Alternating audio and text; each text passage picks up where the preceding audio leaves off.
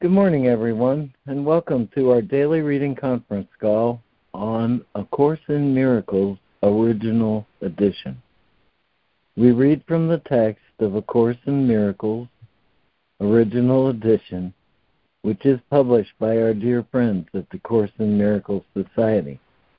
You can access an online copy of the original edition by going to j c i m dot net, where if you mouse over the link at top for online edition, you will see a drop-down that contains the link to read A C I M O E. On that same drop-down menu, there is also a link to subscribe to an excellent daily email sent to you by the Course in Miracles Society, which contains both the workbook lesson and the text reading for the day. My name is Lemoyne Castle, and this call happens for and with you every weekday morning, Monday through Friday, from about nine fifteen to eleven a.m. Eastern Time. Today we're continuing our reading in Chapter two, The Illusion of Separation, and continuing our reading in Section three, Healing as Release from Fear. And at the top of the hour, we will pause for remembrance of our lesson for the day, Lesson eighteen, I am not alone in experiencing the effects of my seeing. And that will be led by Fran again today. Thank you, Fran. Yeah. Well, don't forget one of the highlights of my day. Laurie, do you have another uh, one of your wonderful noetic openings for the call? Well, I do, Lemoyne. And uh, this one this one just thrills me um, with its potential. Uh, the poem is, once again, in the book Susceptible to Light, poetry by Shaylin Harkin. And, and it's called Name Drop Gods. Name Drop Gods. For years, I thought I had to name drop Hindu gods for my poetry to be valid, but I hadn't really met any yet. I thought I needed to read all the sacred scriptures, but they were all so dense and cumbersome. Uh, perhaps if I listed a couple of yoga pose names. Yes, any kind of Sanskrit must be the key to making my words spiritual and enlightened. Be a bit more esoteric, Shaylin, a bit harder to unravel. Maybe your poetry can be made into a necklace of tangled prayer beads. Your readers will want to extract God from your poetry for not being able to access it. Well, thank God all that changed. Thank God it turns out all scripture, every spiritual encounter, every holy ordinance is repeating the same universal simplicity over and over and over. It's either saying open your heart or nothing at all. I am not alone in experiencing the effects of my seeing. And what a wonder that we can flip that with the miracle. Amen. Wow, Amen. That was great. Thank you, Laurie. Oh, that sounded like it was coming from you. It was you read that so well. It was great. Thank you. I identified. Yeah, it really did. Fred. Thank you. Love it. Open your heart or nothing at all. Love it. Thank you.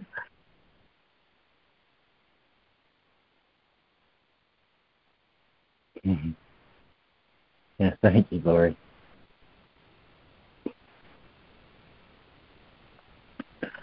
Okay, um, let me see here on my list this morning.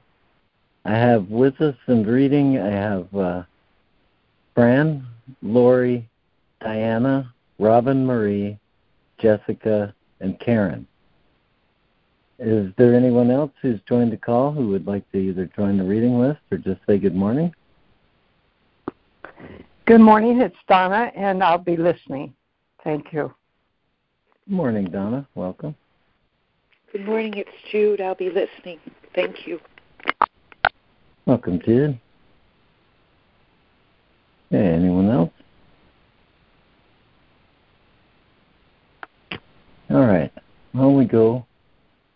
I will begin. I'm going to back up a little bit from where we ended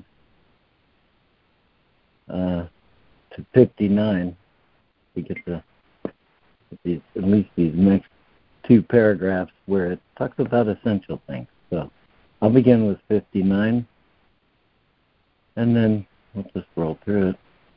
The end of uh, this section in Chapter two, The Illusion of Separation. Healing is released from fear. The value of the atonement does not lie in the manner in which it is expressed.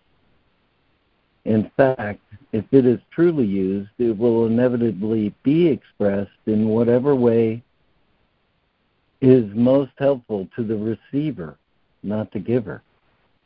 This means that a miracle, to attain its full efficacy, must be expressed in a language which the recipient can understand without fear. It does not follow by any means that this is the highest level of communication of which he is capable. It does mean, however, that it is the highest level of communication of which he is capable now.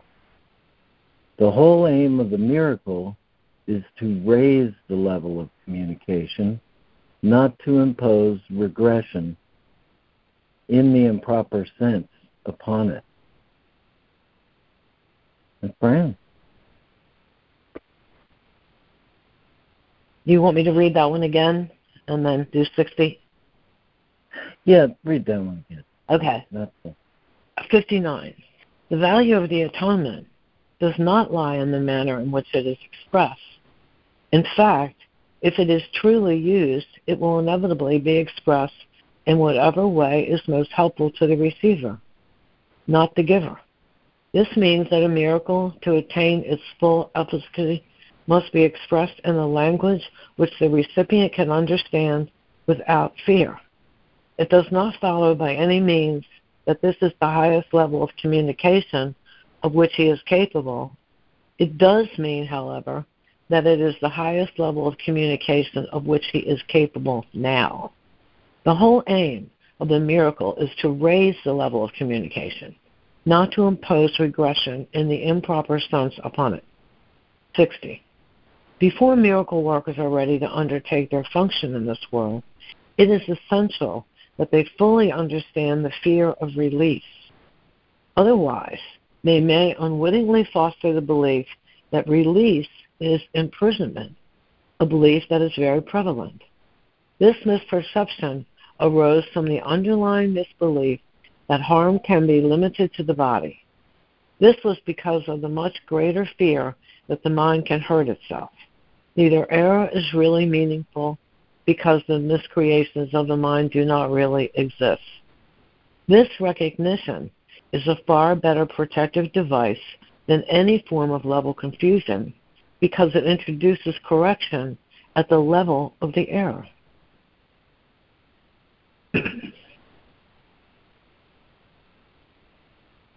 Thank you, Fran. And Laurie? Before miracle workers are ready to undertake their function in this world, it is essential that they fully understand the fear of release. Otherwise, they may unwittingly foster the belief that release is imprisonment, a belief that is very prevalent. This misperception arose from the underlying misbelief that harm can be limited to the body. This was because of the much greater fear that the mind can hurt itself. Neither error is really meaningful, because the miscreations of the mind do not really exist. This recognition is a far better protective device than any form of level confusion, because it introduces correction at the level of the error. sixty-one. It is essential to remember that only the mind can create.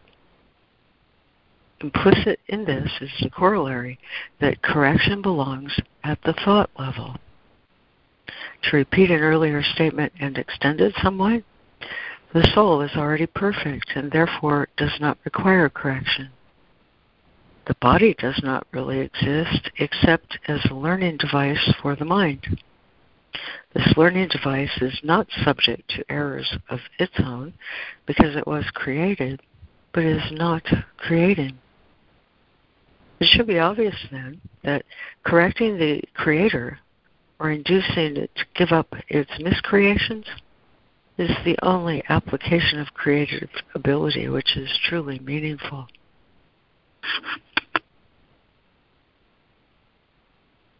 Thank you, Laurie and Diana. sixty-one. It is essential to remember that only the mind can create. Implicit in this is a corollary that correction belongs at the thought level. To repeat an earlier statement and to extend it somewhat, the soul is already perfect and therefore does not require correction. The body does not really exist except as a learning device for the mind. This learning device is not subject to errors of its own because it was created but is not creating. It should be obvious then that correcting the creator or introducing it to give up its miscreations is the only application of creative ability which is truly meaningful. Magic is essentially mindless, or the miscreative use of the mind. Physical medications are forms of spells. Those who are afraid to use the mind to heal should not attempt to do so. The very fact that they are afraid has made them vulnerable to miscreation. They are therefore likely to misunderstand any healing they might introduce, and because egocentricity and fear usually occur together, may be unable to accept the real source of the healing. Under these conditions, it is safer for them to rely temporarily on physical healing devices because they cannot misperceive them as their own creations. As long as their sense of vulnerability persists, they should be preserved from even attempting miracles. Thank you, Diana and Robin Marie.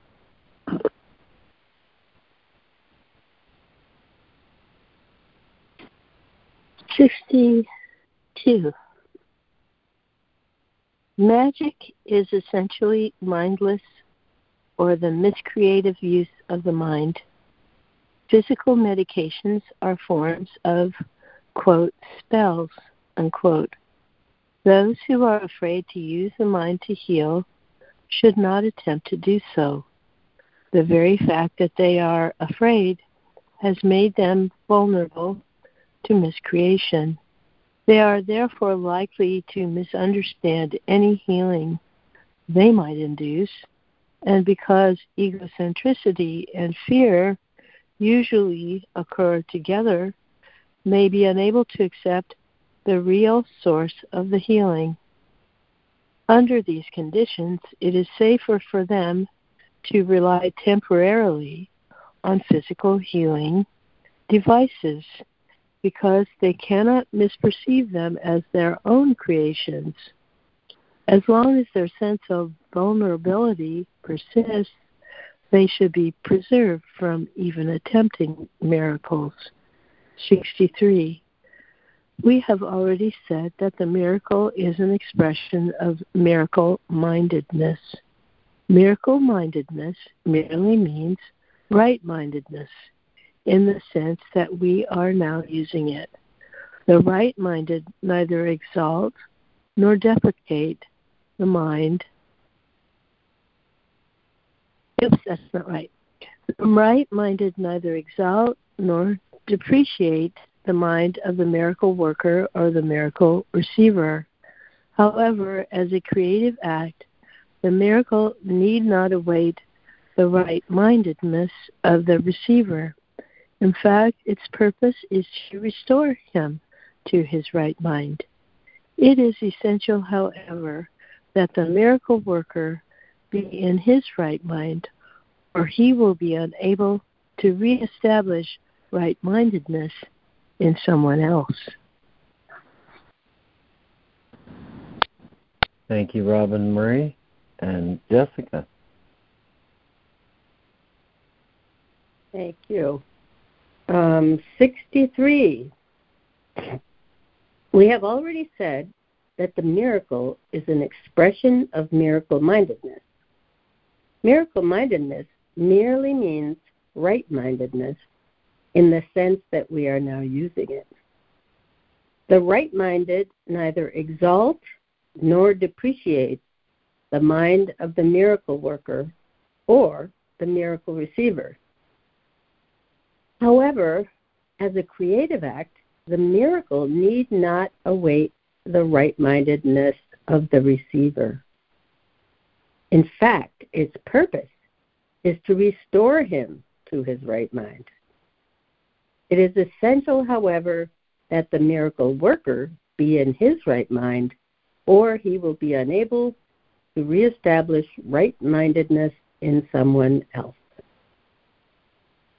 The healer who relies on his own readiness is endangering his understanding. He is perfectly safe as long as he is completely unconcerned about his readiness, but maintains a consistent trust in mine. If your miracle-working propensities are not functioning properly, it is always because fear has intruded on your right-mindedness and has literally upset it or turned it upside down. All forms of not right-mindedness are the result of refusal to accept the atonement for yourself. If the miracle worker does accept it, he places himself in a position to recognize that those who need to be healed are simply those who have not realized that right-mindedness is healing.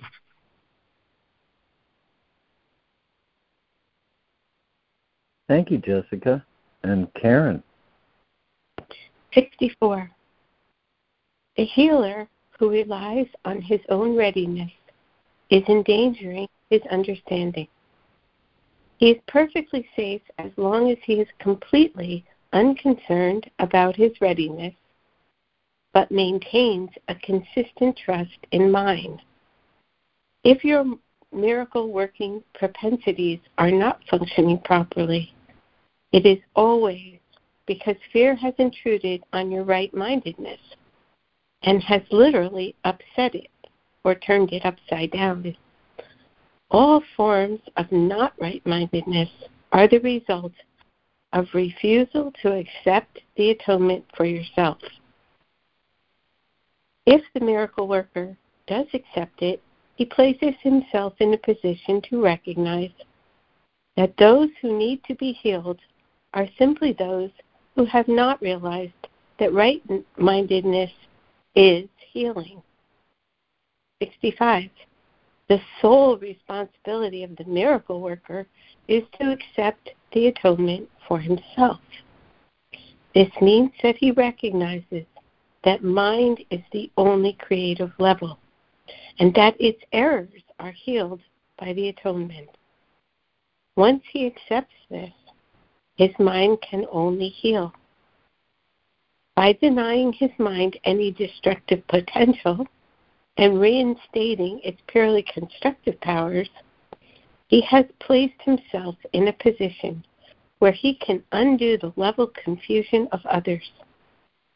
The message he then gives to others is the truth that their minds are similarly constructive, and their miscreations cannot hurt them. By affirming this, the miracle worker releases the mind from overvaluating its own learning device, the body, and restores the mind to its true position as the learner.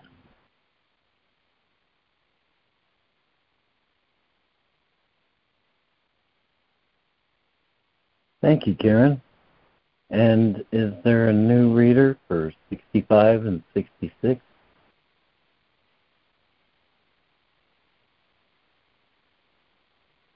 New reader for sixty-five and sixty-six?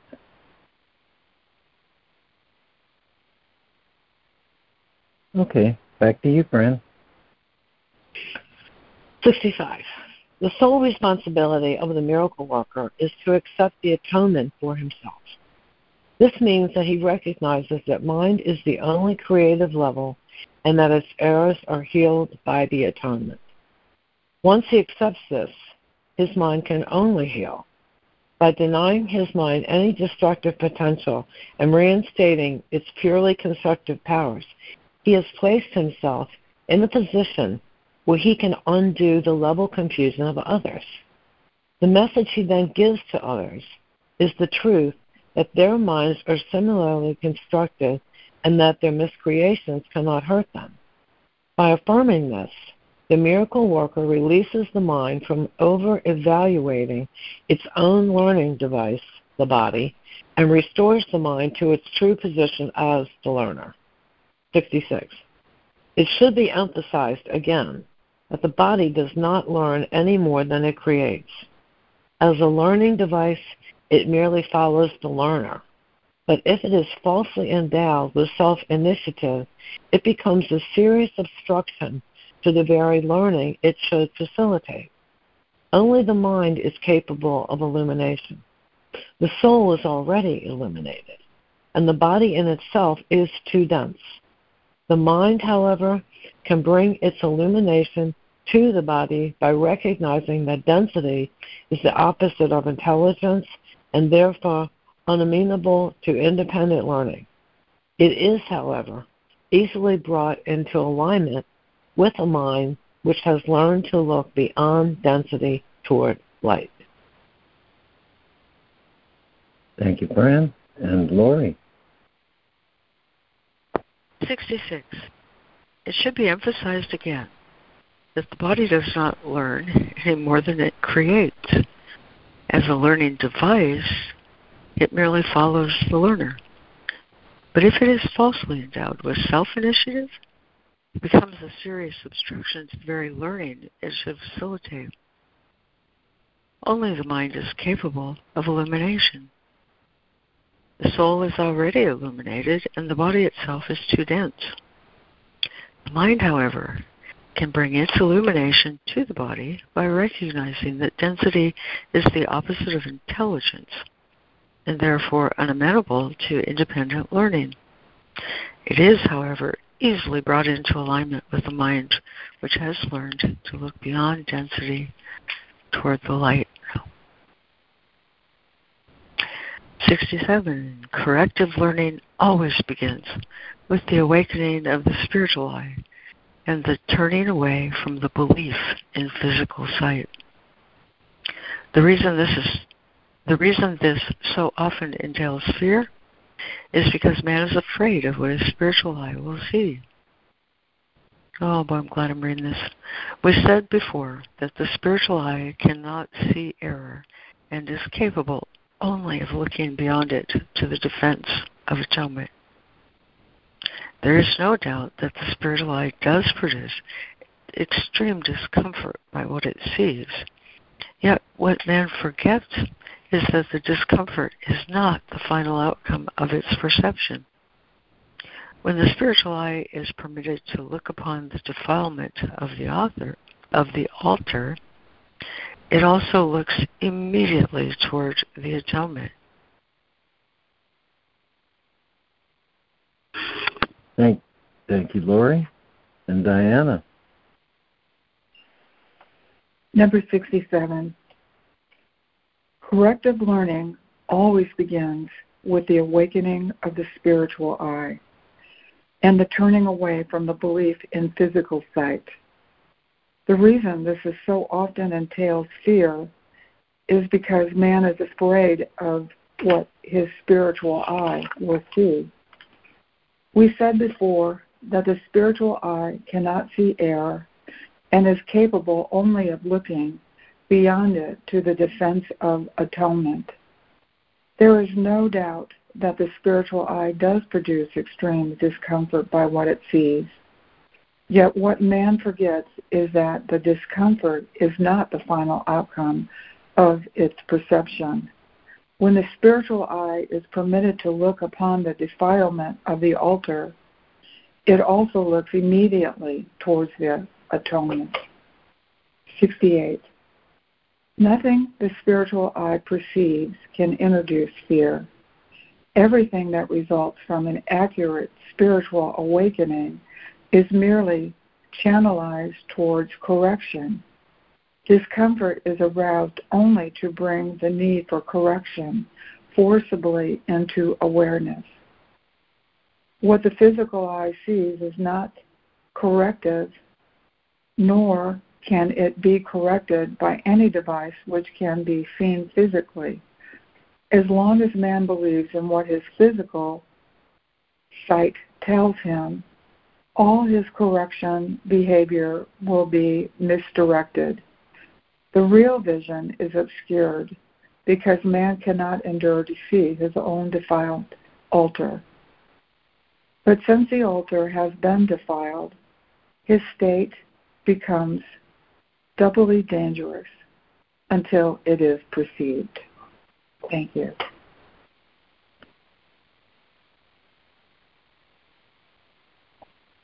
Thank you, Diana and Robin Marie.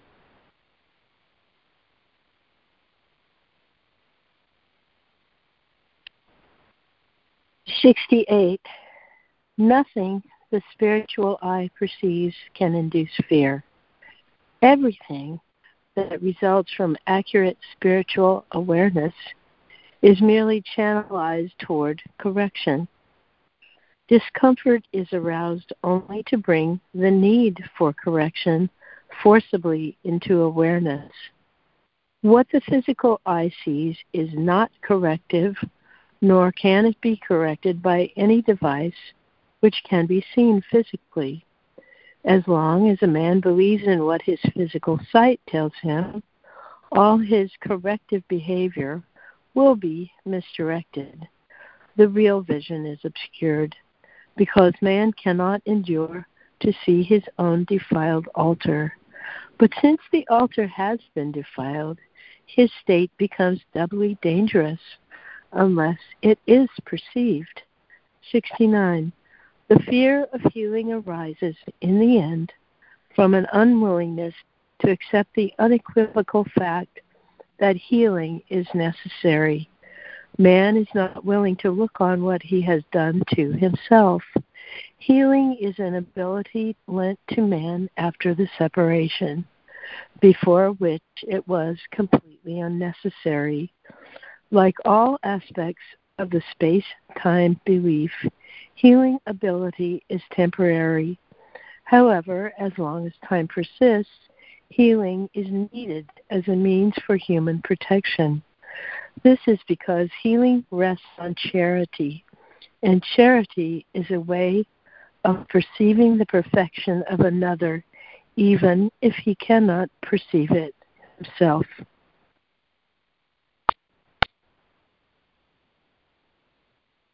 Thank you, Robin Marie and Jessica. Thanks. sixty-nine. The fear of healing arises, in the end, from an unwillingness to accept the unequivocal fact that healing is necessary. Man is not willing to look on what he has done to himself. Healing is an ability lent to man after the separation, before which it was completely unnecessary. Like all aspects of the space-time belief, healing ability is temporary.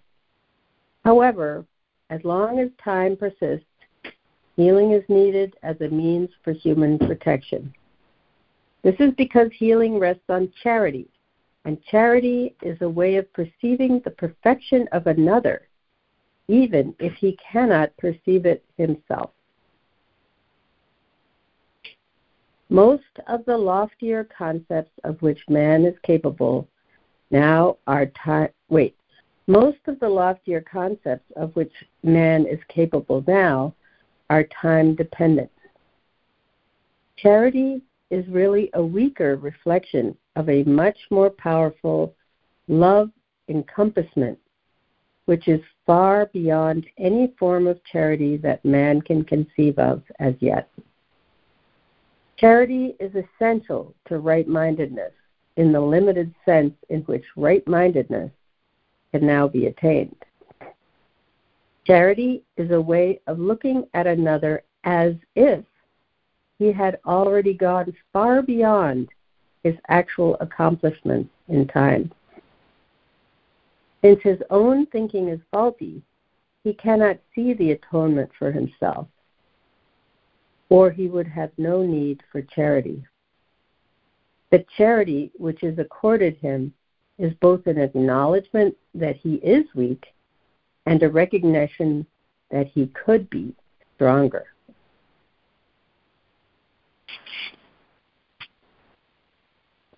Thank you, Jessica. And Karen? seventy. Most of the loftier concepts of which man is capable now are time-dependent. Charity is really a weaker reflection of a much more powerful love encompassment, which is far beyond any form of charity that man can conceive of as yet. Charity is essential to right-mindedness in the limited sense in which right-mindedness can now be attained. Charity is a way of looking at another as if he had already gone far beyond his actual accomplishments in time. Since his own thinking is faulty, he cannot see the atonement for himself, or he would have no need for charity. The charity which is accorded him is both an acknowledgment that he is weak and a recognition that he could be stronger. seventy-one. The way in which both of these perceptions are stated clearly implies their dependence on time, making it quite apparent that charity lies within the human limitations, though toward its higher levels. We said before that only revelation transcends time.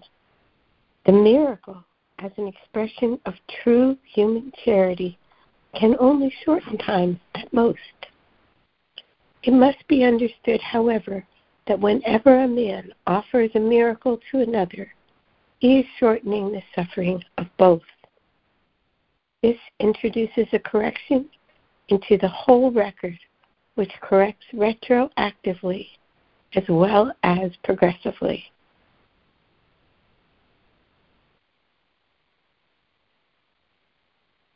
Thank you, Karen. And is there a new reader who would like to conclude with seventy-one?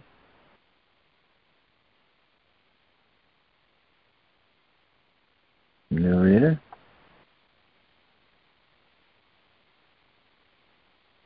Okay. Um, back to you, Fran. seventy-one. The way in which both of these perceptions are stated clearly implies their dependence on time, making it quite apparent that charity lies within the human limitations, though toward its higher levels. We said before that only revelation transcends time.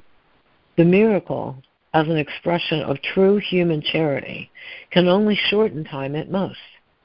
It must be understood, however, that whenever a man offers a miracle to another, he is shortening the suffering of both. This introduces a correction into the whole record, which corrects retroactively as well as progressively.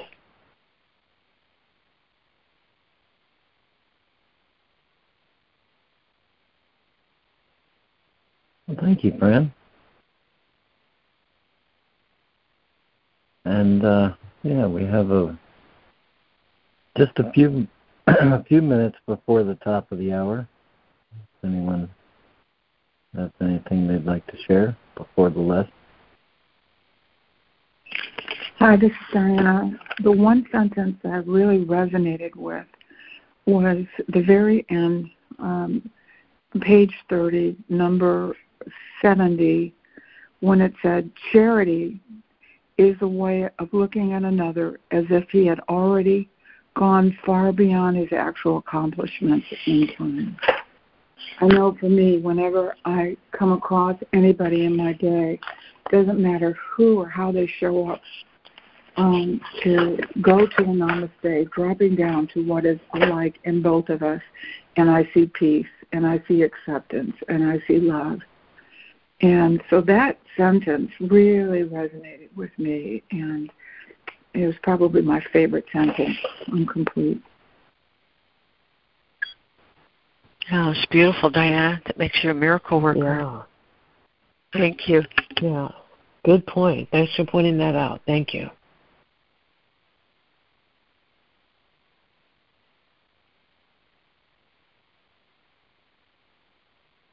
Yeah, that's great.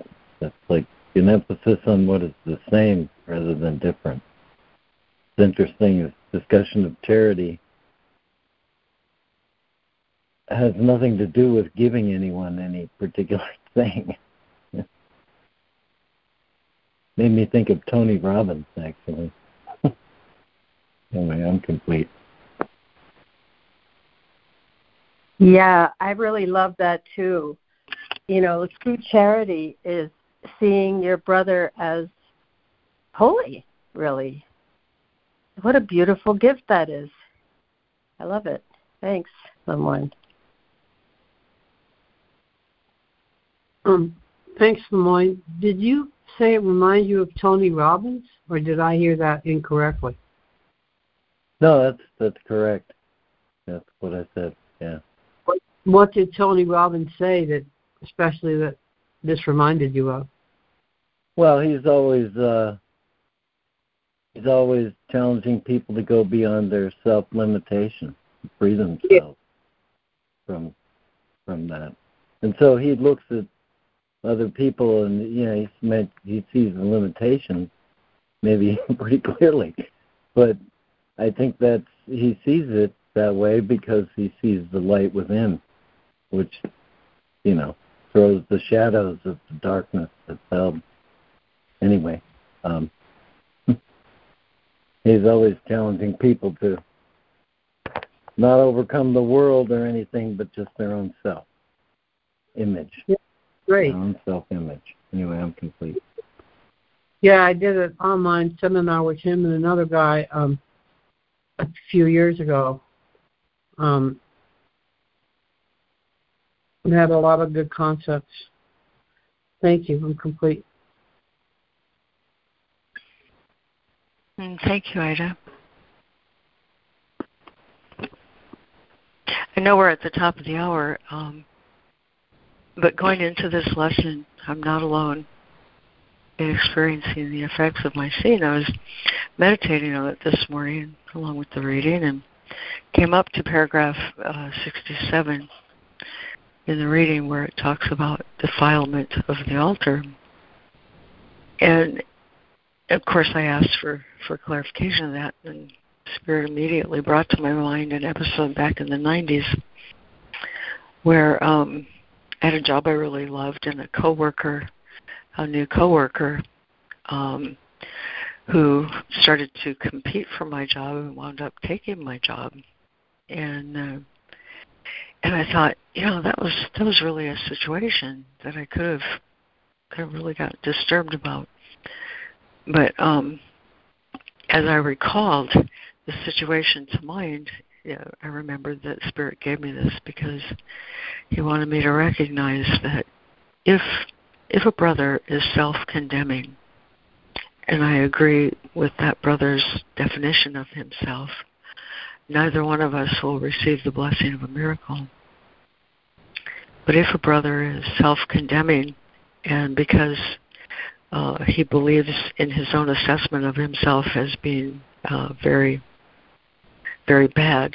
He believes in his own defilement of his altar. That's not to say he's bad, but he believes he is. And he's plagued by shame. That brother will act very badly. Charity, in this case, is when I recognize that the bad behavior has nothing to do with me. And this brother is, in fact, loving and lovable and uh, and a delight. And, uh, and the reason I bring it up before we go into the lesson is because because I am not alone in experiencing the effects of my scene. If I have poor scene of myself, I'll project my poor scene in all forms of bad behavior. And if other people agree with me, they'll reinforce that belief about me. If, on the other hand, I have a correct belief in my altar, the altar to God, the truth in everybody, um, that will also transmit itself because I'm not alone in experiencing the effects of my scene. As for the fellow who um, who took my job, he was healed as a consequence of of my overlooking all the bad beliefs he had about himself. And gee whiz, that just blessed the heck out of me. So I'm complete. Wow, that was so good. Thank you so much, Laurie. That's great, Laurie.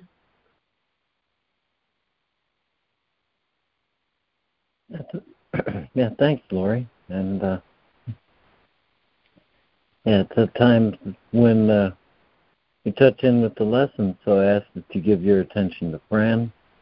She leads us in the lesson for the day, lesson eighteen. I am not alone in experiencing the effects of my seeing.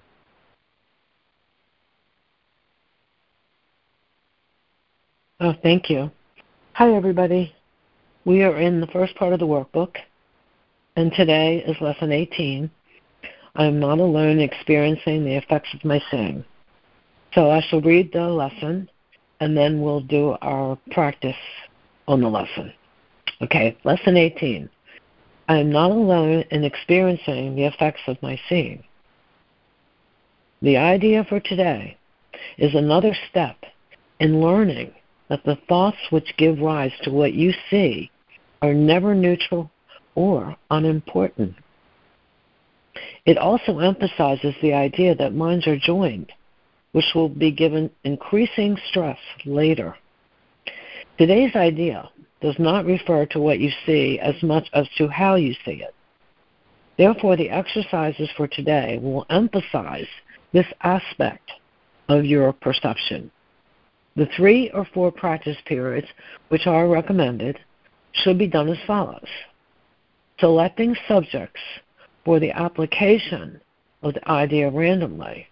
Look at each one long enough to say, I am not alone in experiencing the effects of how I see blank.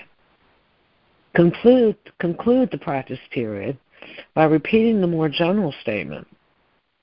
I am not alone in experiencing the effects of my seeing. A minute or so, or even less, will be sufficient. We'll do our practice. I am not alone in experiencing the effects of my seeing.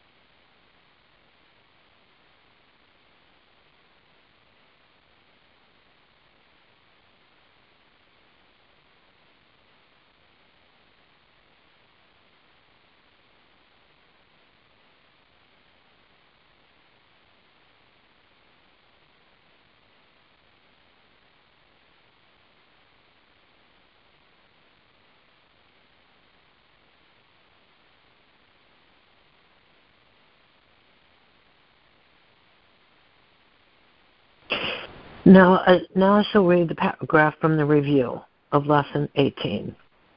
I am not alone in experiencing the effects of my seeing. If I have no private thoughts, I cannot see a private world. Even the mad idea of separation had to be shared before it would form the basis of the world I see. Yet that sharing was the sharing of nothing. I can also call upon my real thoughts, which share everything with everybody. As my thoughts of separation call to the separation thoughts of others, so my real thoughts awaken the real thoughts in them, and the world my real thoughts show me will dawn on their sight as well as mine. Lesson eighteen. I am not alone in experiencing the effects of my seeing. Amen. Thank you, Fran. I'm so glad you included that review pa- paragraph. Thank you, Fran. I know it. Thank you, Fran. Oh, thank you. Thank, thank you, you, Fran.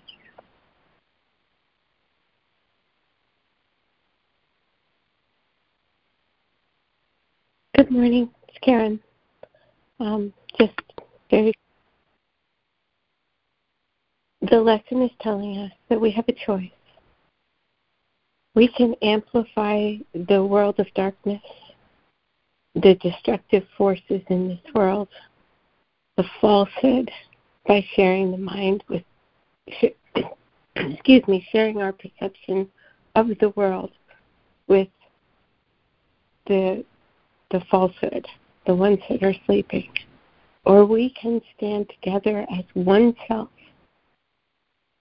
No private worlds.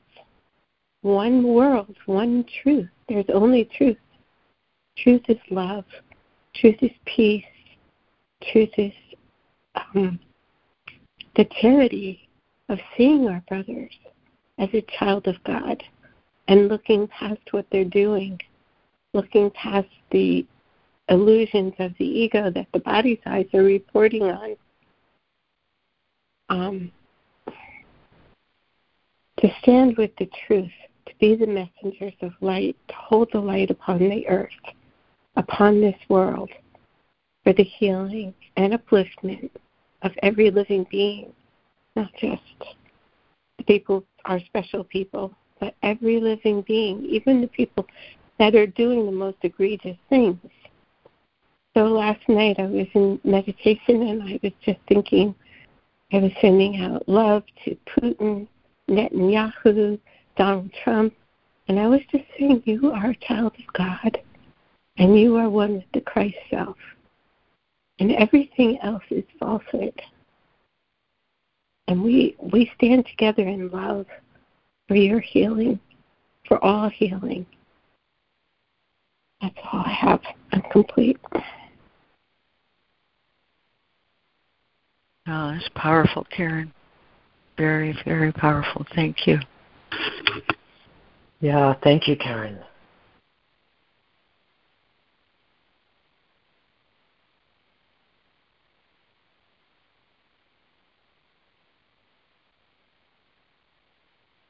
I think the test, Diana, hi, in political uh, times, thank you, Karen, is to stand in the belief and don't let it waver that they're not holy.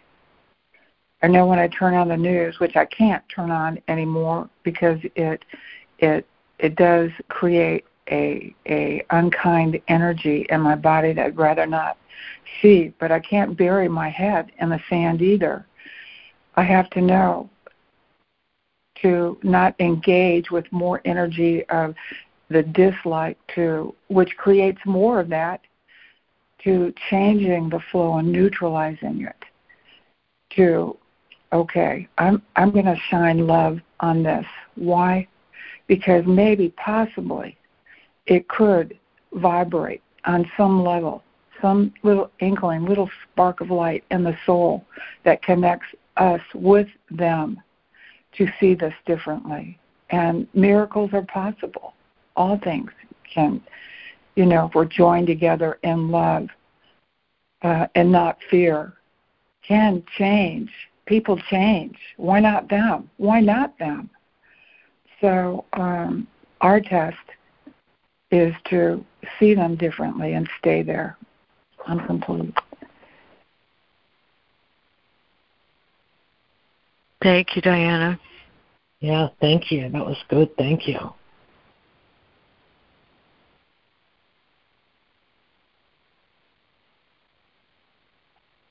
Thank you, Diana and Karen.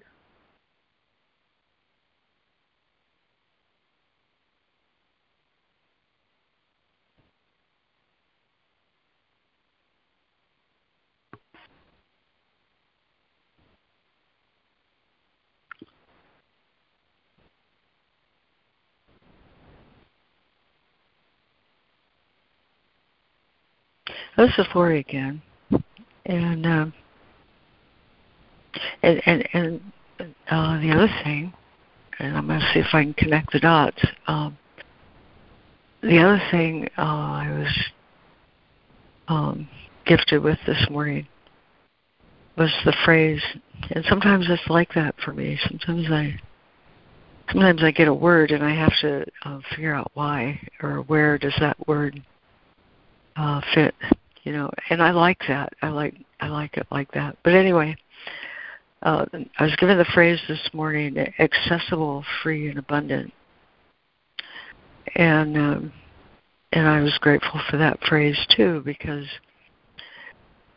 because when we're talking about miracle working, um, there's a part of the mind that says, "Okay, where, where do I work the miracle? What's awry? Where is it needed? Um, where do I pl- apply uh, what I know about miracle working? What is right mind, and, and how does my right mind, um, how do I use right-mindedness to affect healing in a way that blesses me and, and the situation or whatever it is?" And there's a tendency to to look for error. Okay, where's where's the error? To to what does the miracle apply? You know, and and and I get a little set up about that. And the setup being, um, go look for something wrong. You know, where uh, where does the miracle fit? What's what's gone wrong? Where's the mistake? And and I'm noticing that this morning because of love being accessible, free, and abundant. Um, that phrase tells me um, the opposite of going to look for where's the error, number one. Number two, um, I'm thinking it fits, and, and I've wanted to understand this uh, before, but um, I think it's pretty important to the discussion of paragraph sixty-eight. Where he says, nothing the spiritual eye, let's say Holy Spirit, nothing that holiness perceives can induce fear. Nothing that's seen truly can induce fear. Okay? Everything that results from accurate spiritual awareness is merely channelized toward correction, not by me. Discomfort is aroused only to bring the need for correction forcibly into awareness. That's not my business.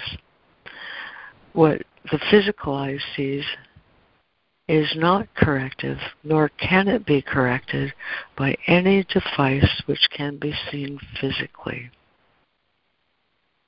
As long as a man believes in what his physical sight tells him, that's, I'm thinking, oh, here's the error to which the miracle applies. As long as I believe in that, all my corrective behavior will be misdirected. You see, the real vision is obscure because man cannot endure to see his own defiled altar. This is the one altar we all share, you see. Holiness is an attribute in the Son of God. It can't be changed. It's eternal, it's free, abundant, and whole. And that's the truth. But if I'm I'm saying, oh, well, here's a place where a miracle applies. What have I really done with my mind?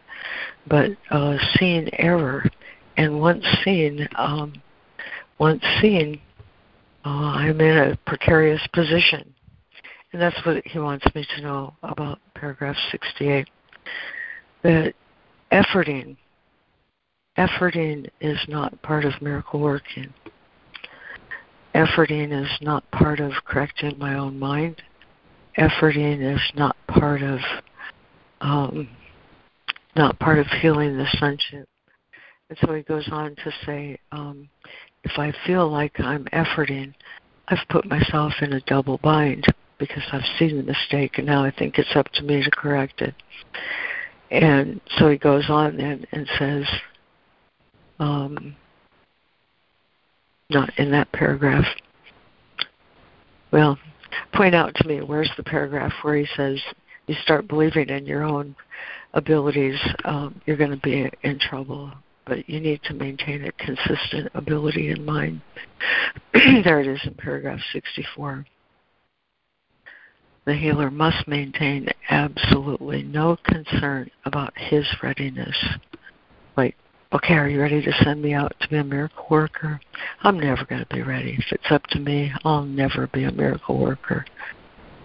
Um, and and some of this is, you know, I remember thinking, okay, I want I want to get beyond healing to creating. What does that mean?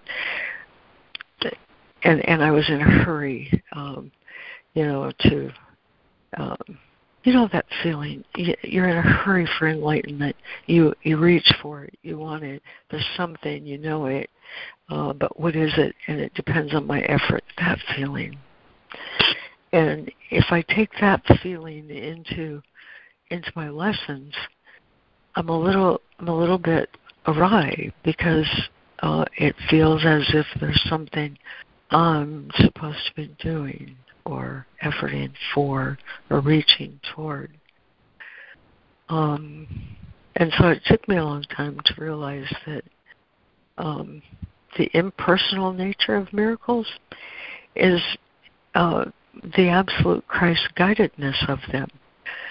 I wind up being in a place at a time, in a situation, whatever it is, and by just holding the light, you know, and I think that's what he's talking about when he says, you know, body's too dense and and ideas are um, ideas are strong. If I hold the truth, the truth will always prevail. In the, in the Manual for Teachers, he says, um, he starts right off with uh, the importance of trust. Who am I trusting to work miracles? Why, Holy Spirit. You know, who am I, who am I trusting? What am I trusting? I'm trusting love. I'm trusting Source. I'm trusting God. It's not a power of me. It's a power in me. And so I'll, I'll finish with this. Uh, I've talked too much. Um, if I if I hold the light, I see with the light. If I hold to my own power, I will more than likely seem mistaken because I'll think something's awry and it's up to me to fix it. Um, but it it doesn't work like that for me anyway. It's a matter of. Um, I've accepted atonement for myself. I've also accepted it for my brother. That there's nothing wrong here. Um, things might look really messed up, but there's a power in control of all of it. And regardless of how it looks, if I'm in this situation, I have one job, to hold to the light and let the light correct everything. And I'm complete. Oh, thank you so much. That was good. Thank that was you. Beautiful. Thank you, Laurie. Thank you, Laurie. Thank you, Laurie. Uh, thank you. This is Robin Marie. I just got a text from my son, Jonathan, whose partner's uh, a half-sister, a good friend, just O D'd, and...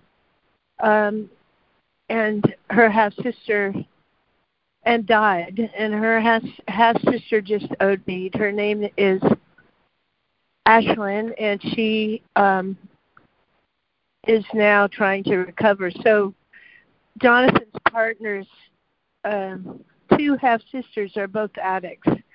So um, I'm asking that you would hold Kylie and Ashlyn in the light and that they would come through this. And they are, I think they're like seventeen and eighteen, very young. So thanks um, for doing that. We have some gorgeous sky out here in Mendocino, Fort Bragg area with an amazing sunrise, which I don't know what I'd do without this ocean and the sunrise at times, but you guys are like, like a sunrise to me. Thank you. Oh, you too, Robin Marie, and we sure will. Yes, absolutely. Thank you. Robin Marie, uh, there is a, a um, Silent Unity one eight hundred Pray Now is a prayer line that it's twenty-four seven. For thirty days, they will pray with you and for you, and it's private, and it's for whatever you want. So I would okay. I would give them That's pray great. Now. One, one, one eight hundred six six nine seven seven two nine. Powerful, powerful, powerful prayer line. Okay, let me let me just repeat it to you. one eight hundred six six nine seven seven two nine. That's it. That's it. Okay, thank you so Silent much. Silent Unity. I'll, sure. I'll fill mm-hmm. that in. Thanks.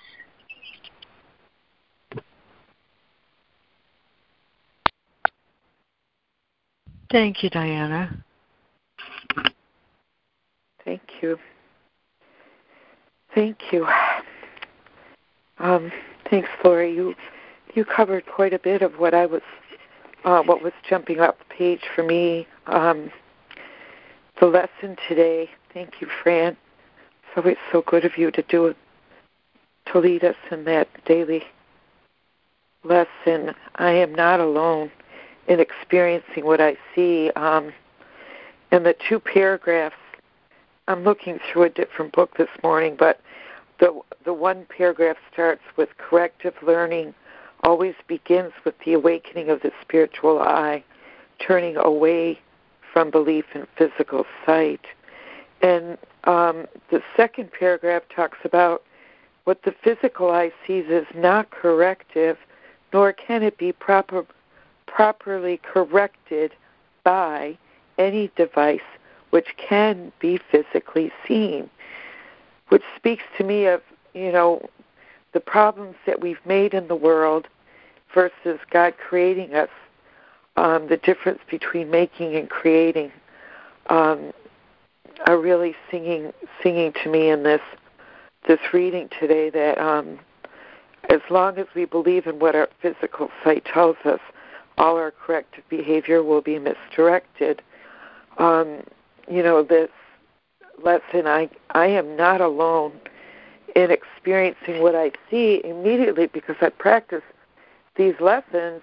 I know that I cannot see through my body's eyes alone in solitary and understand anything whatsoever because its perception is inherently judgmental. It comes from Jude's personal point of view. And that I have to call upon Christ consciousness within me in order to use the eyes of vision or the eyes of for loving forgiveness, of non, non-judgment, no judgment. I know not what I see. I don't know what I'm seeing because if I think I'm, I'm I'm I'm looking at it alone, I can't understand anything. So, you know, this morning when I did this lesson, I, I've done it like three, three, four times already. And how it started out was wonderful because it started out with the understanding that seeing through those, through vision was a peaceful, loving experience. And then, you know, run, coming to the reading. Oh, and then I did my dishes in between the conference lesson call this morning, and the um, our call, this call, I did my dishes. So then I was thinking about the lesson, and I thought, I am not alone in experiencing what I see. And I was thinking about everything that has eyes, the birds and the squirrels and all the people, my neighbors that I see, the people driving by in their cars, that they're seeing everything that I'm seeing in my neighborhood, which was just the funnest. Um, it was like the most awe and wonderful and expansive kind of idea, that seeing was a shared kind of experience. I'm not alone in seeing um, or experiencing seeing. Um, so I took it out of the personal in particular and, and expanded it out a little bit. But then coming to the text and re- recognizing how, when I did the lesson this morning, that um, when we, you know, and I watched, um, I watched a movie about war last night, which I love historical documentaries, and I, I do this in practicing the principles that the Course has taught me, how to, how to discern what I'm seeing through the eyes of Christ and judge it for me and let me see the truth and not just see what my body's eyes are seeing.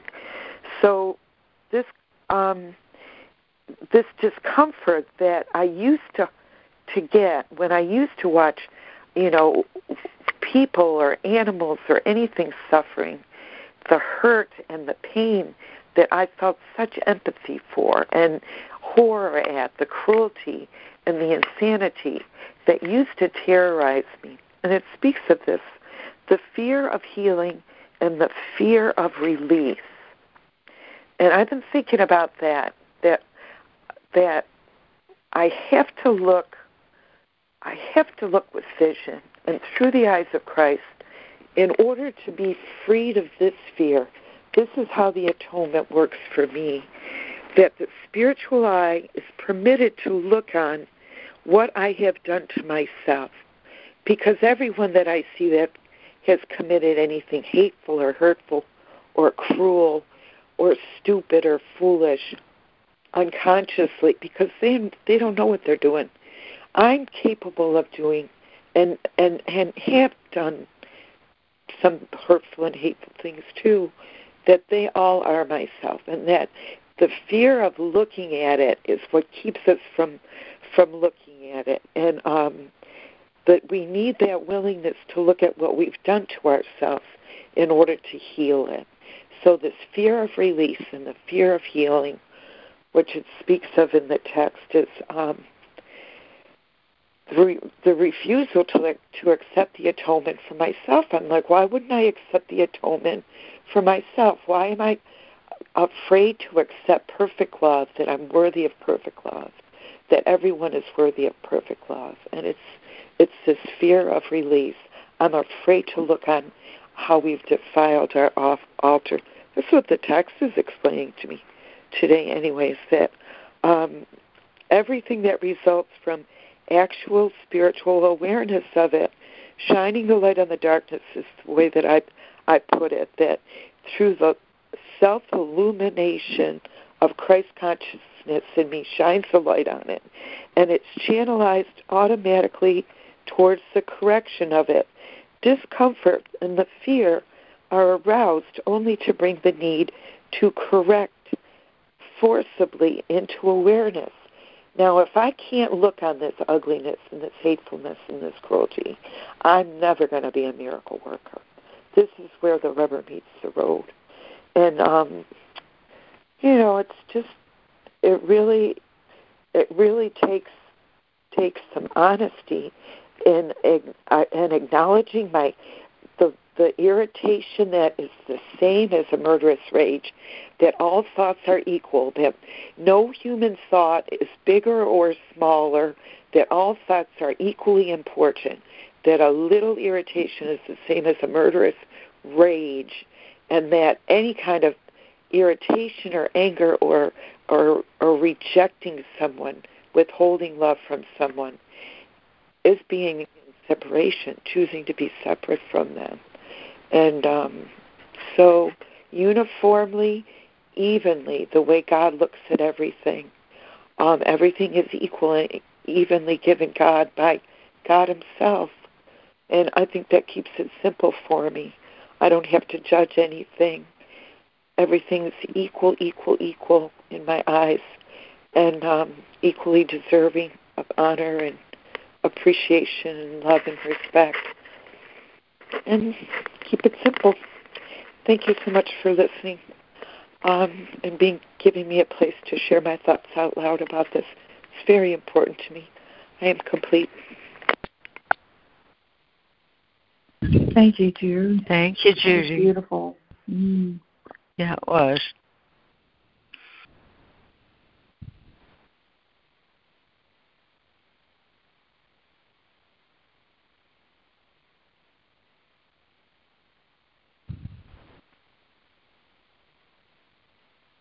You know, my my mind gets flooded with all these psycho um, analysis terms about denial, repression, and um, the whole list we just went through in this week, and how we should use them as affirmations of the truth in order not to regress into a, a more primitive, um, instinctual, aggressive kind of sp- um, form of spirit. We've come too far to look back now. Um, this really... I'm, I'm really getting into studying the first three paragraphs again. As the Course instructs, this really um, bears um, important, careful studying in order to go on with the, the text and the lessons. Thank you. I'm complete. Yeah, it sure does. Thanks, Jude.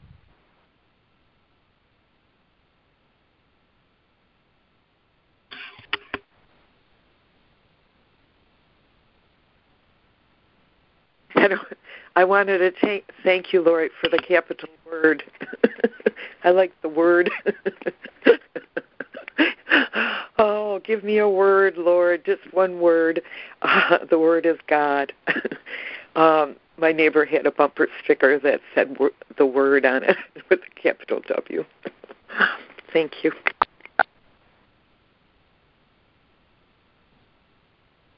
Yeah, thanks.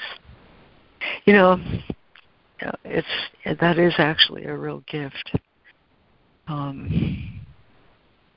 and, and and the gift, the gift of it is um, is all in paragraph sixty-five to me, um, and and um, and it bears a really close read because it ends that paragraph ends with this restores the mind to its true position as learner. The mind's true position is learner. And um, that's a really big, big, big statement. Um, I used to think that it's my job to understand so that I can effort and know and share. But now it's a lot more simple than that. To me, it's my job. The, the the task of my mind is to be a learner. And that's just pure receptivity. And um, these five lessons um, that we're doing right now, it, they make sense as a group of five, you know. I have no neutral thoughts. I see no neutral things. I'm not alone in experiencing the effects of my seeing. I'm not alone in experiencing the effects of my thoughts. And I am determined to see. All of these five lessons make sense in the light of my mind as a learner. Um, when I was in charge of my own thoughts, and I directed my own self, and I efforted and did my best, and and all the things that you associate with trying to accomplish something.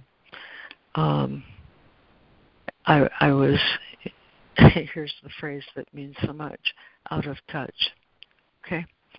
I was out of touch with reality as as um, as it is projected from the mind of God. How do I get back in touch with reality as it's projected from the mind of God when I think I'm an autonomous being in charge of what I see and what I think? And when I start paying attention to that, I realize he's absolutely right.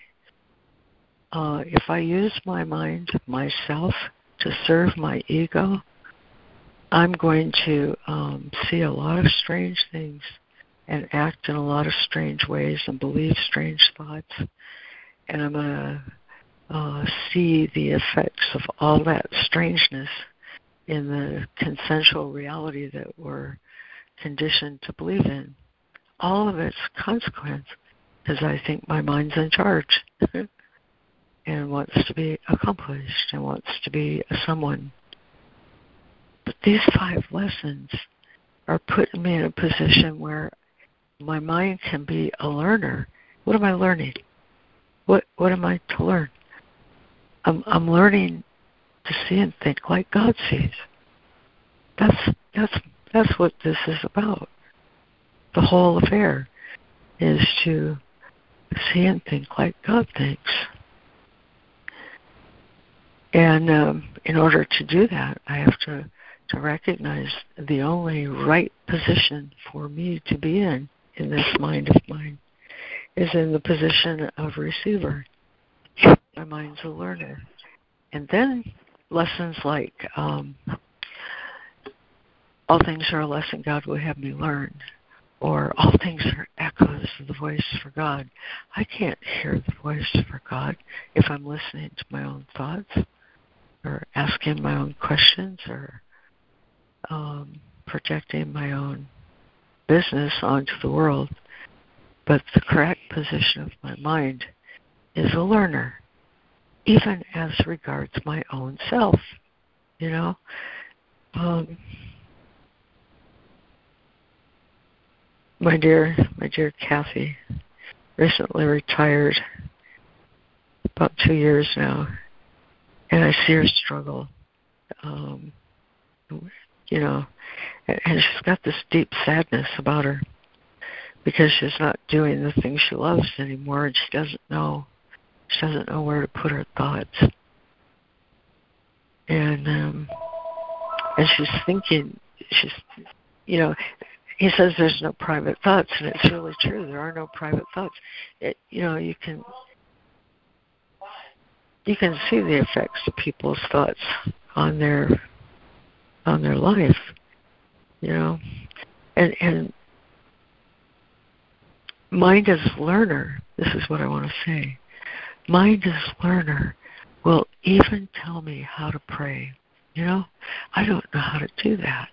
But if, if mind as learner will even tell me what to ask for, then all I need to do is listen for that.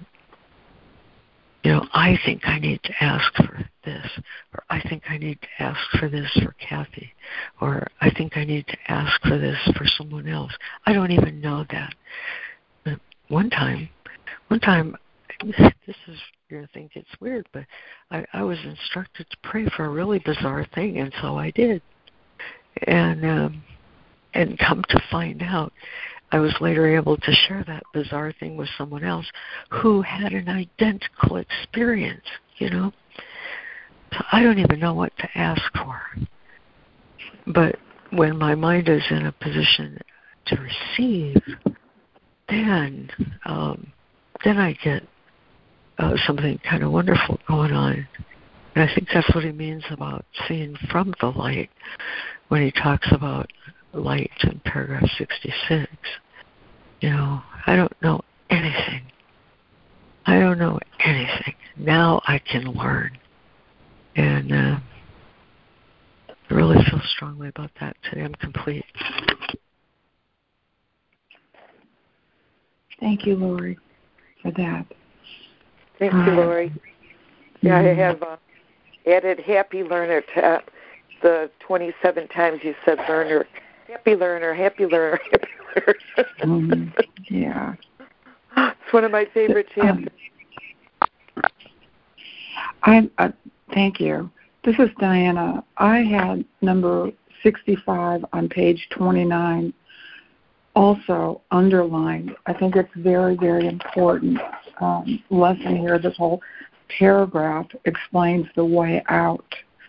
I think, you know, the, the first statement, the sole responsibility of the miracle worker is to accept the atonement for himself. This means that he recognizes that the mind is the only creative level that this error are healed by the atonement. The ego is in judgment, and the creative mind is in God. In his creative mind, he made us, and he also gave us the creative mind equal to him to be to to extend the right mind, to see beyond uh, ourselves, or see beyond in our errors, which is where atonement comes in if we accept it for ourselves, you know, and in others who can't see themselves in their their in their right mind when it comes to the Christ self. But that's where we come in. That's where we could step in and do the work. Seeing them beyond themselves extends that creative mind, which is what God is calling us to do.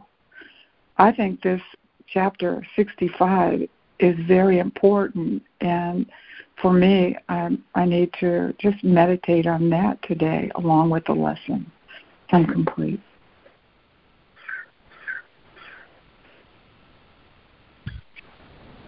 Oh, that's good stuff, Diana. Thank you.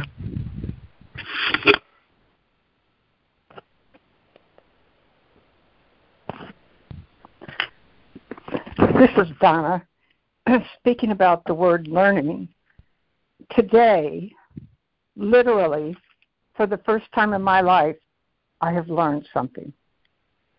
I have. Yay. She laughs. That's awesome. She laughs. Mm. And this is what I learned. This is what I learned today. There's a word, uh, correlate. For the first time in my life, I've correlated spiritual teaching. I've correlated the, uh, this got started by, I think it's Diane mentioned paragraph seventy, and then uh, spoke on it. And I, I, so then I, that let me know, oh, this is what I'm living. And, and so, and I'm going to, I'm going to say this, and then I'm going to read what I got three things, and I write, you know me, I got, I'm going to say something. But my entire life, when I looked back at my entire life, probably only uh, about fifteen years ago, maybe not that long, I said, oh, my God, I have been a empty tumbleweed rolling through the desert. And how was I moved? What was the wind that moved me from one place to the other? And it was my fear. And God, the Holy Spirit, the Lord Jesus, used my fear to move me from one situation to another situation. They didn't seem very nice when I was going through the movement, because I was usually either upset, getting fired, or needing needing a job or something. But I didn't, I didn't, and this is John five thirty, which I finally learned to live, of mine own self I can do nothing. So what I didn't know at the time was, because I was so helpless, terrified, God had no choice but have the Holy Spirit move me through my whole entire life with fear. I did not really lose the fear completely that it manifested until I got the lymphoma, and they told me I'd be dead, and obviously I'm not. So I overcame fear during that uh, cancer uh, period of time. So when I say I learned something today, I really learned it. And I'm just going to write how I, how it came to me, because the first thing I learned was, oh, the lesson we read today is working perfect, with this eight, lesson eighteen, and then I couldn't figure out yesterday where, where Fran was reading from, and then I picked up today, oh, right, the review. So when I went over to look at the eighteen review, I said, oh, my God, I understand this. I mean, I understand this humanly. I usually always get things spiritually, but, you know, there's still a wave of confusion between because you don't really have it humanly, but I got it humanly today. So I've got three points, and I'm just going to read them because they're kind of different. So first was that paragraph seventy. It drew attention to how I see. I can, and I consider myself a on perpetual assignment. My stance is to be aware I am Holy Spirit's vehicle. So I'm attuned with anticipating with joy when I see Christ as myself and other. Peace is witness with a hello or smile or short sharing at a counter. Its gift lets oneness be. And indeed I receive as the Holy Spirit, Holy Spirit extends our oneness, that sense of oneness, and I walk out in bliss. Two, I also learned my altar is defiled by taking offenses personally or judging others and myself by the facade we are in this dream. So I'm working to stop thinking that way. And three, I've come to understand we bury the things that need to be healed. As Holy Spirit begins to bring them up, I personally think that I will be punished or shamed, and thus I fear the wrath of God instead of love. Now, I just had one of those meltdowns and and and and uh, gave a testimony at the Christian Science Church just a couple of weeks ago.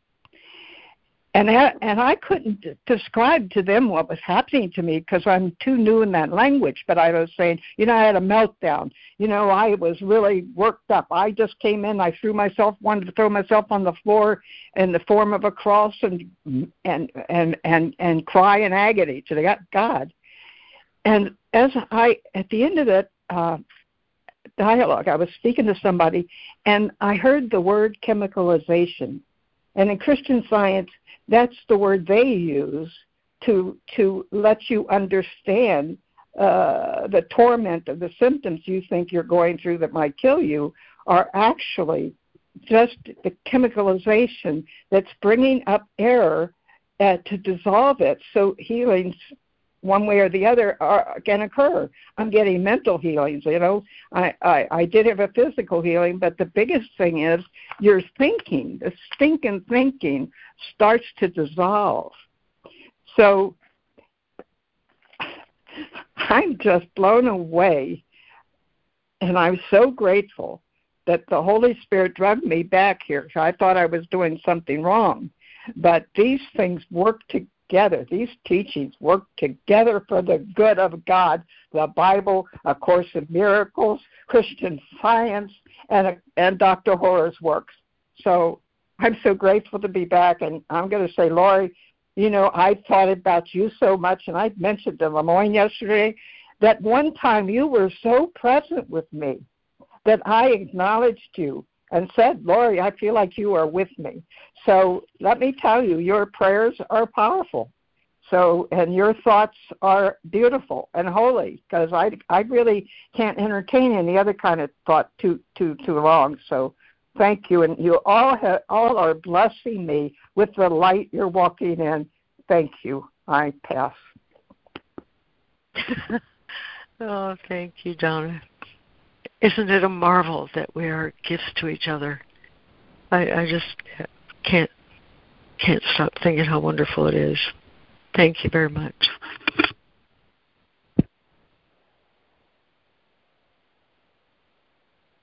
Thank you. Uh, we've missed you. I missed you. I'm glad you're back.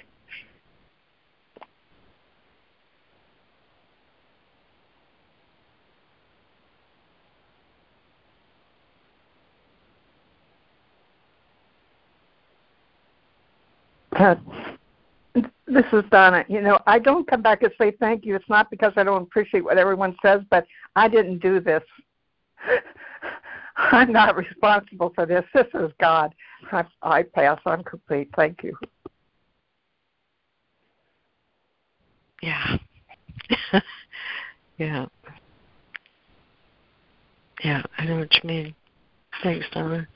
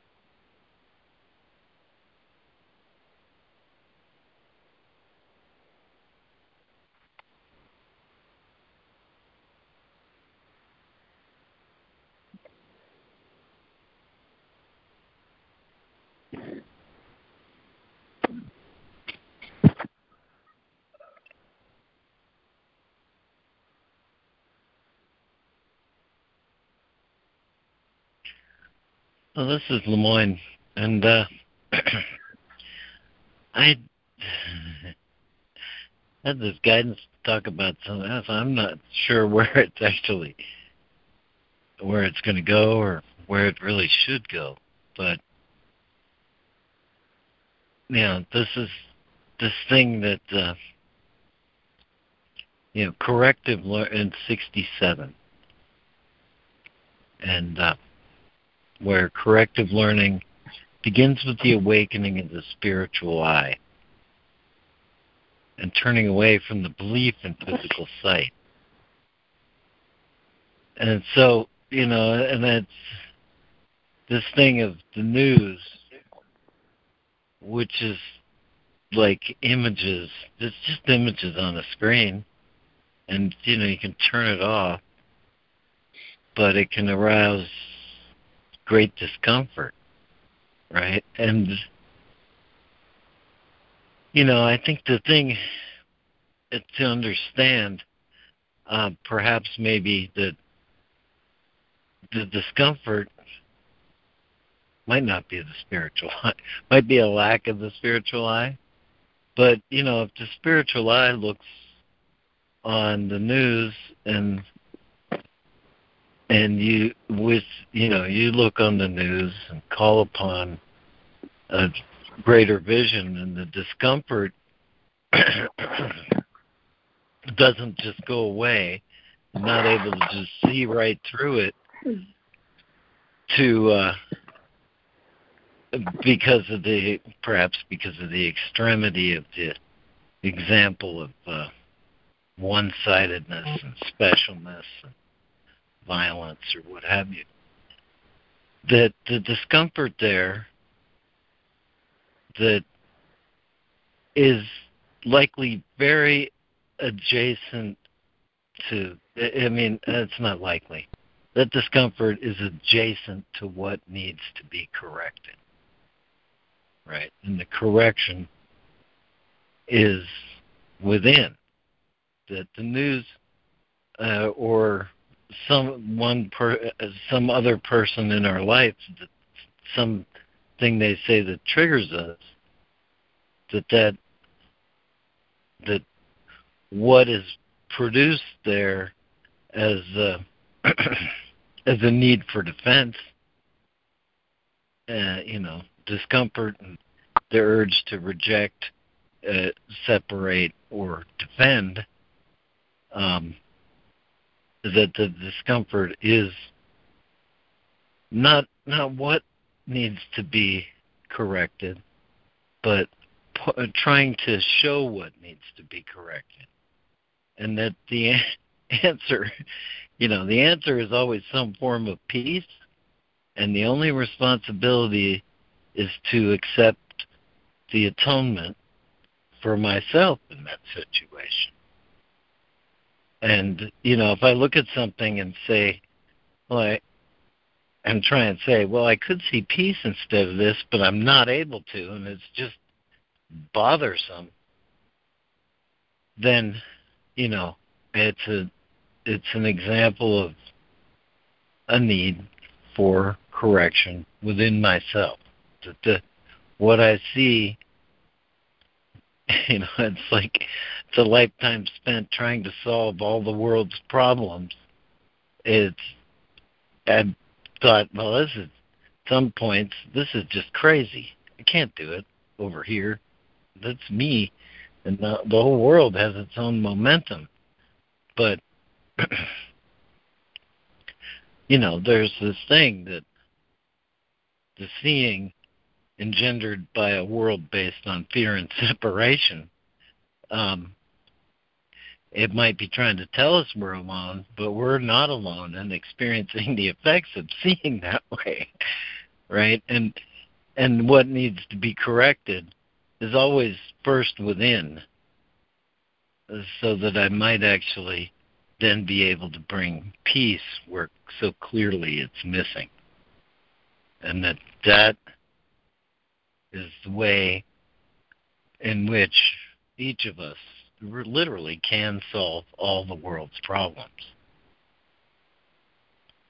But, uh, you know, it has to be done through the complete acceptance. Not to say I've accomplished this in every example, but it, the, the the method prescribed here, and it does have great benefit, that the method is to accept the atonement for myself, and then I can begin to see things differently. You know, immediately I could perhaps see that it triggers me, because I've done that, whatever, both sides of it probably, whatever it is, and that I can recognize that the driving thoughts are the error, and the, the one real key here is, um, I'm not sure I can find it, um,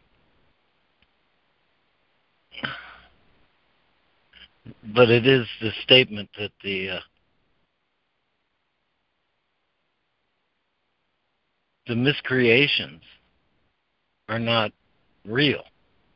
They're not, they cannot be eternal, because they always involve some form of separation or destruction, and that cannot be eternal.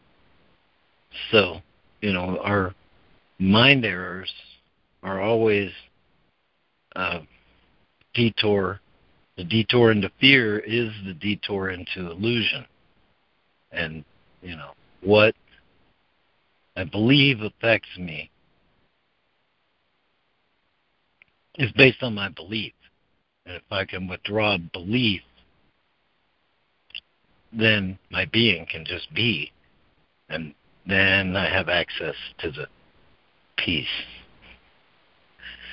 And uh, have the potential to be creative, have a creative response to situations that are locked in a pattern of response, response, reaction, reaction, reaction, based on uh, what I like to call turning the wheel of karma.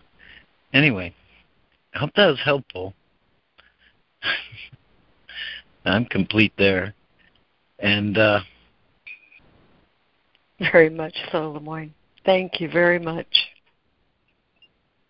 Love it when you share. Thank you, Lemoyne. Very clear.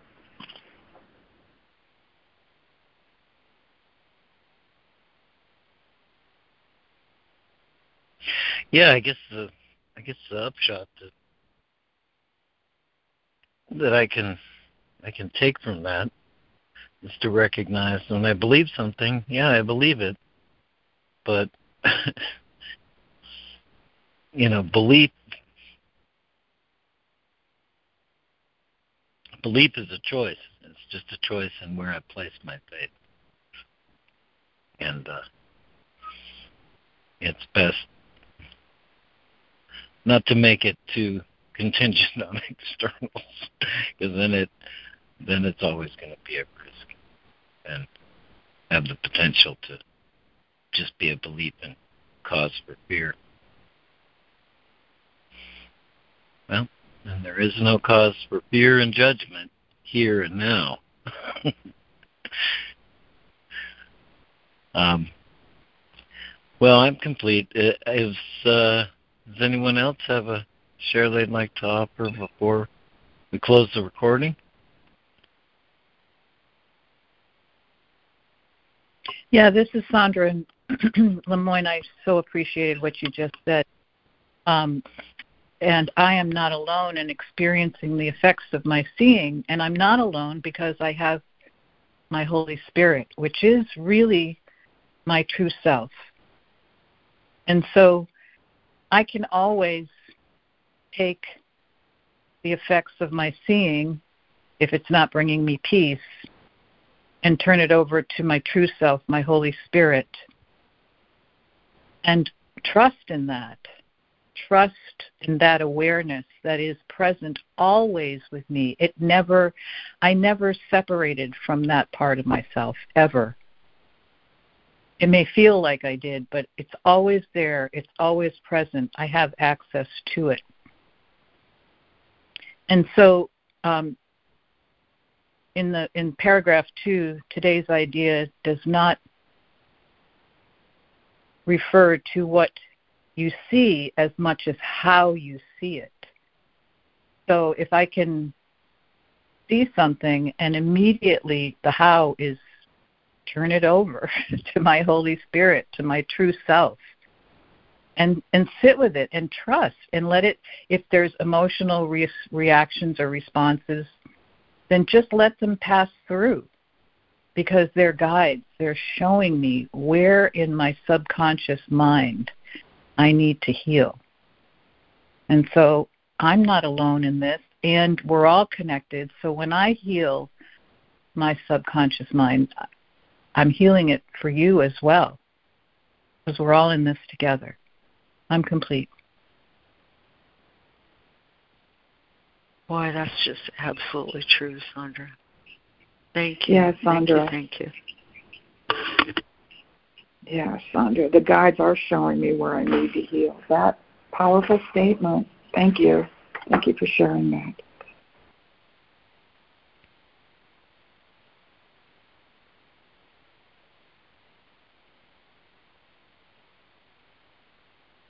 Yeah, thank you, Sandra. I think it, yeah, I think the... I have a little just, mnemonic I learned in, in A A, how, take the word how, and remember honesty, open-mindedness, and willingness. How am I seeing this? How am I listening or hearing hearing this? And um, you know, that was a lovely share, Lemoyne. The, um, you know, it brought to mind the... Um, you know, that the truth doesn't need any defense. It just needs to be affirmed and um, recognized, acknowledged, that um, the thought of, of war, a war being a war to end all wars is just such a contradiction in terms. And, um, you know, it, it it's just insane. um, that's all. Thank you.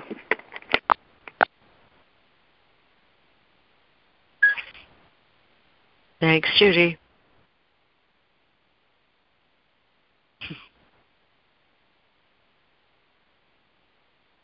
Yeah, Judy, I, I mean, the, the war itself won't do it unless it gets rid of everyone, which is not the not the point here, but the the the point would be that, you know, a war could do that if it everyone just said, got this some kind of thing like, no one in their right mind wants war. And then they started choosing more towards what would be the right mind that doesn't go there. And, you know. Um, but, yeah, it's not the...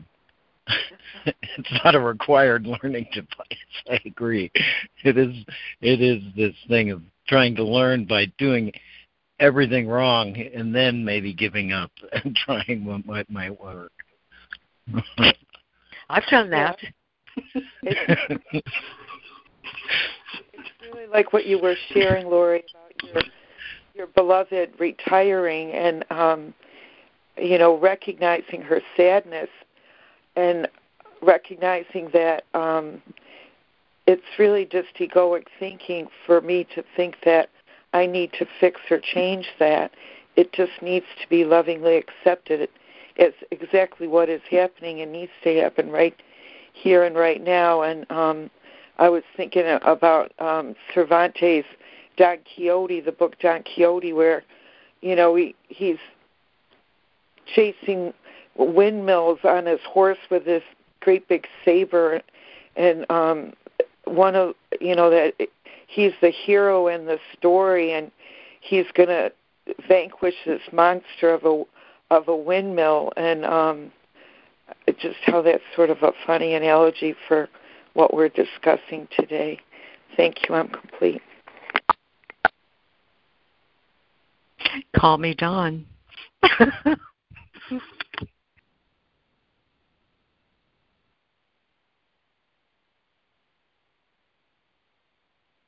Oh, you're my hero, Laurie.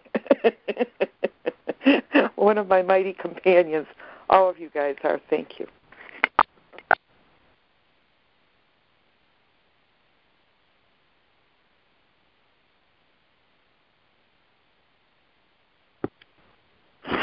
This is Donna. That reminds me, my friend Linda, whom God brought us to, together, so... we can make uh, our individual journeys together. Uh, way back when, we met in seventy-one and or seventy in New York, and for twenty-four years and one month we walked together. But early on, she bought one of those uh, Don Quixote things.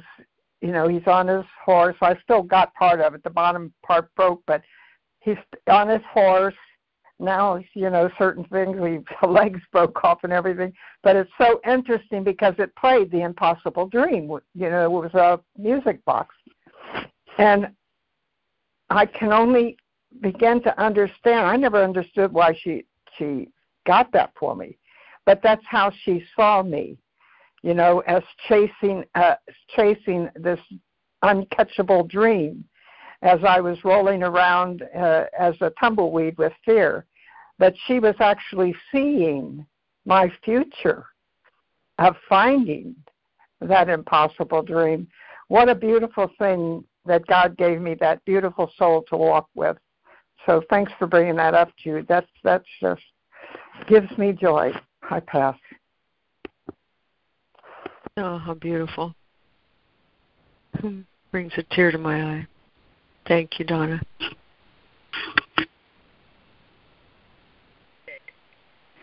Well, all, the, all that you shared, Laurie, about being a learner, I, that was really coming on strong to me yesterday and practicing yesterday's lesson, that um, um, chapter about being a happy learner and how God's given us the means, and um, like Sandra was sharing, you know, that I've got the means always, that God goes with me wherever I go, his voice and his wisdom and Christ's loving kindness goes with me wherever I go, and all I have to do is be honest, that honest, open-minded, and willing to um, acknowledge and recognize and claim the truth of who I am as being a part of that, and that in this form, Judy is equal to everybody else, that she isn't a teacher or a learner. We're all just one in it together, and the um, owning and claiming and acknowledging that um, helps to keep me still and um, listening and just looking and not trying to think about things and figure things out or try to understand things, but simply to be with them in a in a tender-hearted and an open-minded kind of way. Um, and then the Holy Spirit automatically directs me, you know, that whole, whole um, you know, listen so that I can learn and do, or listen and hear. Um, and then, you know, comes what comes to mind for me is what you say, Laurie, that, you know, I, I hear that capital voice and and I speak it like it's my own. And um, that's the beautiful intimacy of having a, a real holy relationship, you know, within holy encounters, um, mano on mano with individual people, or um, just with everything in general, in the one holy relationship that I have in my totality with God. And and seeing, like I experienced this morning, um, that I don't see anything al- alone, that, you know, the eyes that I'm looking through are God's eyes, and that everything that's looking back at me is looking through God's eyes too. And that's just uh, a most beautiful thought to me. Thank you. I'm complete.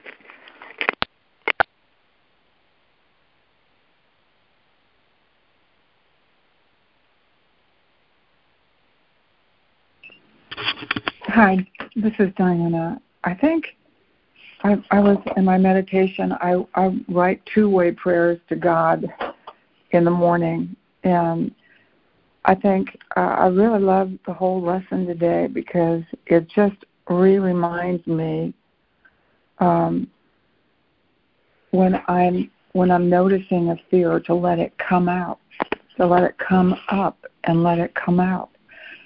I am not the anger or sadness that I feel. When I honor and release and give it back to God, then I am in a, in a, a position where miracles are happening. The miracle is now. And it's not, you know, in a matter of my time. Oh, I don't know if I'm ready to do this now. To, for, to forgive some time and let go of the grievance, whatever it is, may seem to be a sacrifice, and maybe you just want to hold on to that a little bit longer. But when you give up the ego mind and return it back to God, the miracle consciousness takes over. You know, when I can accept God's word in love, why not right now and today? It's it's a choice. It's a choice. I'm complete.